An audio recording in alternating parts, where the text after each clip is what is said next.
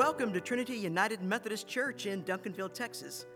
Jacob and his twin brother Esau kicked so hard in the wound that their mother Rebekah despaired.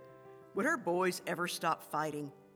Join us for the message Sowing Discord, Sowing Hope.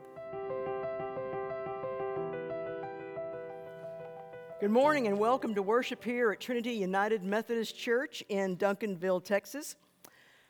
You know, Jacob and his twin brother Esau kicked so hard in the womb that their mother Rebekah despaired. Would her boys ever stop fighting? We'll talk about that a little bit later on with our message Sowing Discord, Sowing Hope. Jacob is one of my favorite characters in the Bible, but not because he's particularly admirable. He is a conniving con man who is not always a good son or a good husband or a good father. Conflict seems to follow him wherever he goes. Now, make no mistake, Jacob is very intelligent, but he uses his intelligence to take advantage of others.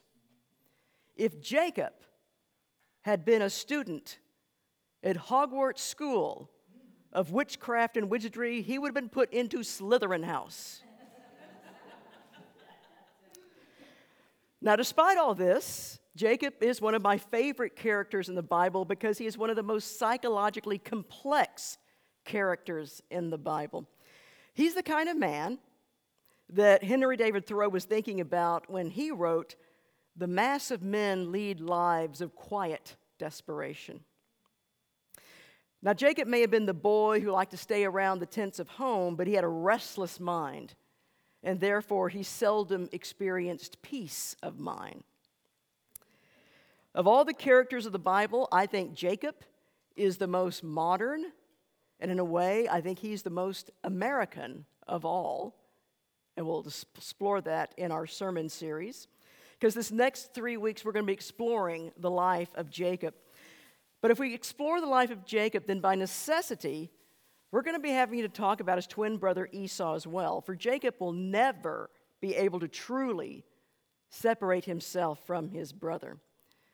But as we shall also see, Jacob, or excuse me, Esau ends up being far more complex than is apparent here at the beginning of the story. Scripture reading comes from Genesis chapter 25, verses 19 through 28. Listen now for the word of God. These are the descendants of Isaac, Abraham's son.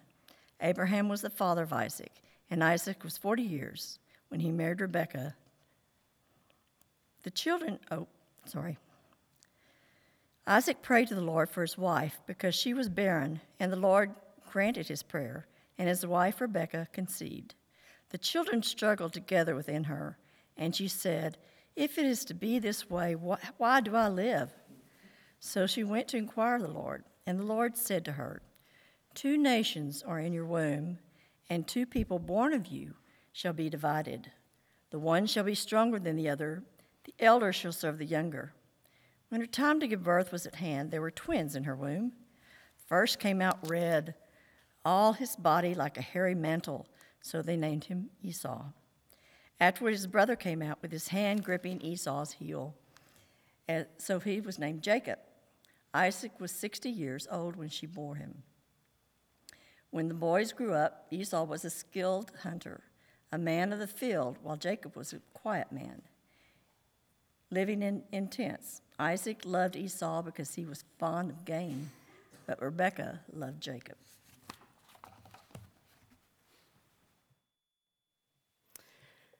As Kathy just read there, our scripture reading sets up these two brothers as near total opposites. Esau is big and red and hairy. He loves to disappear and go off into the wilderness to go hunting. He is impulsive, not particularly articulate. He's a man of action, not contemplation. Jacob, on the other hand, was, well, he was a homebody. He was a man who may have appeared quiet, but was always thinking and scheming about his next move. And he was very conscious of the fact that he was born second in a society that favored the firstborn with a birthright. Now, the birthright entitled the firstborn son to double share of the father's inheritance. And Jacob seemed to be aware of this even in the womb as he tried to grab hold of Esau's heel in a vain attempt to keep him from being born first. In fact, the name Jacob actually means he takes by the heel or he supplants. Now, for Rebekah, their mother, it was, it was a difficult pregnancy, to say the least. After years of infertility, she had finally become pregnant, but the two twins struggled with each other from the very beginning. Now, the New Revised Standard Version says that they, quote, struggled together within her. But there are other translations that are much more direct. They pressed, they clashed, they smashed, they crushed one another.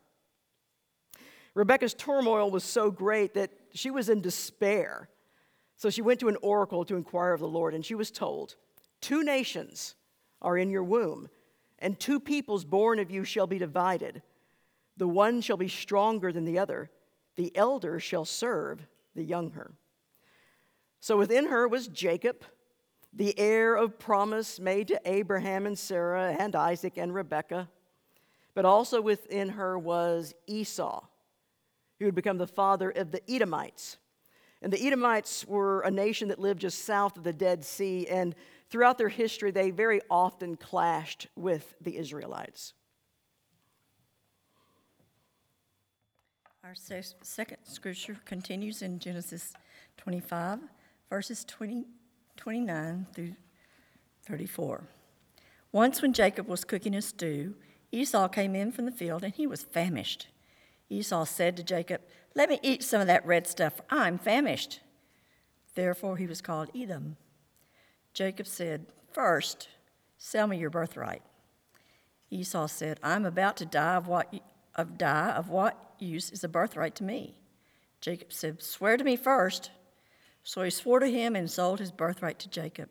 Then Jacob gave Esau bread and lentil stew, and he ate and drank and rose and went his way. Thus Esau despised his birthright. Well, one day after they had grown into men, Esau came in from that field famished with hunger.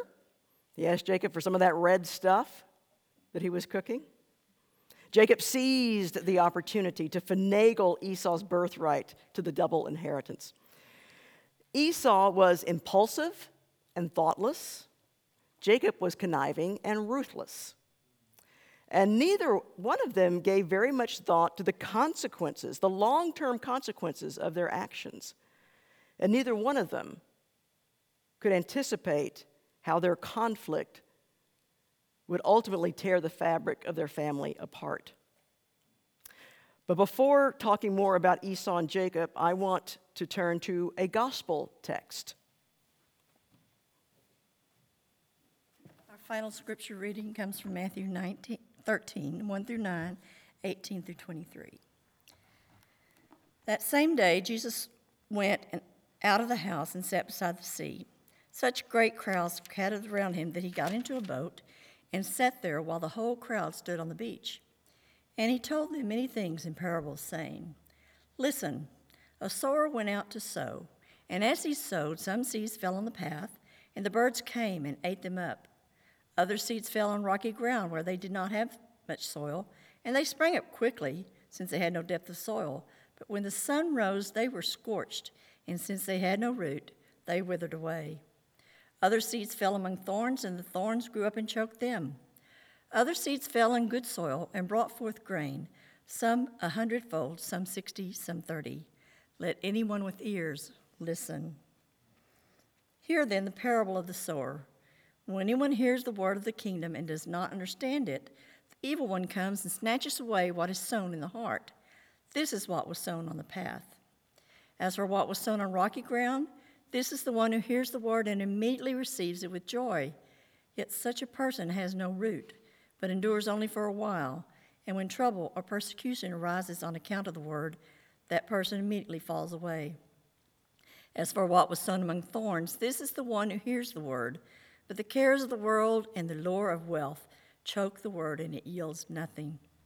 But as for what was sown on good soil, this is the one who hears the word and understands it who indeed bears fruit and yields, in one case a hundredfold, in another sixty, in another thirty. This is the word of the Lord. Thanks be to God. Well, in Matthew, we find Jesus there on the shore of the Sea of Galilee with the crowds just pressing in on him. So he gets in a boat, goes out a little way, and begins to teach them in parables. And this first parable is one of the most famous parables that we find in the Gospels. So a farmer goes out to sow some seeds, and some seeds fall along the path, some fall in rocky soil, some are choked out by weeds, and some fall in good soil, yielding even up to a hundredfold. And later on, Jesus explained his parable to his disciples in private. When anyone hears the word of the kingdom and does not understand it, the evil one comes and snatches away what is sown in the heart. This is what was sown on the path. For what was sown on rocky ground, this is the one who hears the word and immediately receives it with joy. Yet such a person has no root and endures only for a while, and when trouble or persecution arises on account of the word, this person immediately falls away. As for what was sown among thorns, this is the one who hears the word, but the cares of the world and the lure of wealth choke the word, and it yields nothing. But for what was sown on good soil, this is the one who hears the word and understands it, who indeed bears fruit and yields in one case a hundredfold, in another sixty, and in another thirty. Now, one of the most common ways that we often approach this parable is to ask ourselves what kind of soil are we? Are we the kind of hard packed dirt in which the Word of God doesn't have a chance of penetrating? Well, chances are that since you're sitting today in a church or you're listening online or worshiping with us online, then you're probably not in that first category. You have responded to the Word and you're making an attempt to understand that word better. But we could be one of those that first hear the word and respond with joy, but as soon as the going gets tough, we fall away. Oh, maybe we were never able to get into a regular pattern of spiritual nurture through worship or study or prayer or service. Maybe we ran into some unexpected difficulties for which we were unprepared. Maybe just being a Christian got too hard. Regardless, our new turn in life didn't last long, and before you know it, we were back in our old way of life. On the other hand, maybe we did respond and we did stick around. We didn't fall away as soon as we met with resistance. We became dedicated church members involved in a variety of activities. But despite being regular church fixtures, we never really became spiritually mature. While we became ever more busy church members, we also pursued things, other things in our lives. And these things not only took up our time, but also became the true objects of our hearts and of our desires. These other things could be any one of a number of pursuits. It could be money or career or hobbies or romance, even family and even church work itself. It could be anything that prevents us from keeping God at the center of our lives? Well, hopefully, God has found in us good soil. And we've not only heard the word of God, but we have responded with all our, with all our heart and soul and mind and strength. Our work, our families, our relationships, our church are still vital and important to us, but they do not crowd out our primary devotion to God. Our love of God above all else puts these other loves into proper perspective. And then our lives become fruitful and abundant in the life of the kingdom of God. The truth of the matter, however, is that all of us contain varying amounts of all four types of soil within us. Even if we've been faithful, lifelong Christians, there are still parts of our lives where the Word of God has never penetrated. Dark paths of our hearts that we shield from the light of Christ. This is where our favorite sins and our deepest shame lurk. It's that little part of hell that we still carry around with us. These hardened paths are often the places in our lives where we have endured the most pain, where we've been the most wounded. There have been times in lives where in our lives when we have not tended our souls and like the rocky soil, we become shallow and superficial in our faith. There have been times when it just got too hard and we fell away, and our roots in the faith never quite taking hold. And there have been times when work or family or some other desire of our lives has become more important to us than our walk with God. And these concerns have choked off our spiritual lives and choked off our desire for God. And then there have been parts of our lives where God's grace has managed to penetrate through to our souls. And in those areas, we've become mature Christians doing the work of God and for the kingdom. And here we have let God clear the fields of our lives and prepare the soil of our souls so that God's word could take hold and flourish. We need to remember, however, that this parable is known as the parable of the sower, not the parable of the soils. Because ultimately, this parable is about the master gardener. So, what does this parable tell us about God? Well, it tells us that God spreads the seeds of love with extravagant abandon. The sower lets the seed fall into any type of soil. Grace is just scattershot throughout the universe. And God's love and grace are in such abundance that they can be flung far and wide and even wasted on the likes of us. Even if the birds carry the seed away, the seed can still come back and fertilize the land because even scorched seeds can become part of the fertility of the soil.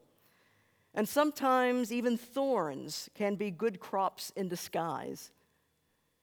And we're not always very good at telling the difference. And just as God has spread the word far and wide, so must we. We'll never know ahead of time where God's word will sprout. There are seeds that we will plant for which we will never know this side of heaven whether they ever took root. But God will know.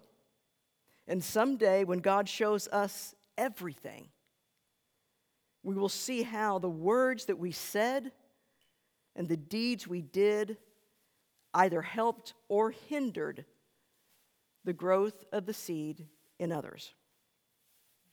Several years ago, the youth pastor of my former church was given a new appointment. And looking back at his eight year ministry, he wondered if he had actually managed to make any real difference in the life of his youth. And I assured him that he most certainly had. The seeds he had planted in those young people would echo into the future in ways that he might never know about. But I was sure that they were going to yield at least a hundredfold. So, how does all this relate then to the story of Jacob and Esau? Both of these brothers have a lot of hard, rocky, thorny soil inside of them. Yet God sees the good soil that's there. And as we shall see, God works that good soil until it yields a crop. And if God can work through a person as flawed and as sinful as Jacob, then God can work through any of us. But make no mistake, the conflict between Jacob and his brother will sow seeds of discord in this family that will last for generations. But if we truly believe that God works all things together for good, then we can have faith that God can work even through family conflict, even through church conflict, even if that conflict seems rather hopeless at the time. Two brothers struggled in the womb. We know that struggle, conflict, and suffering are an inevitable part of life, but struggle and conflict and suffering are also absolutely necessary for us to grow spiritually. Because think about it has there ever been a time in your life when you've grown in a significant way that did not involve struggle, conflict, or suffering? Struggle, conflict, and suffering can sow seeds of discord, but they can also sow seeds of growth. They can sow seeds of hope. In the end, we can let struggle, conflict, and suffering either destroy us or create us. We can close off our hard packed hearts so that no seed will ever be able to penetrate us. We can keep our faith in the rocks on a superficial level. We can let our hurts and our wounds, like thorns, choke off any real growth, or we can let God use the hard reality of our struggles, our conflicts, and our suffering to till the good soil and create within us new life. We can sow seeds of discord, or we can sow seeds of hope. Let anyone with ears to hear listen. Amen. And now receive this benediction. May God's word grow deeply in the soil of your hearts, and may you reap abundantly in this life and the next. In the name of the Father, and the Son, and the Holy Spirit. Amen.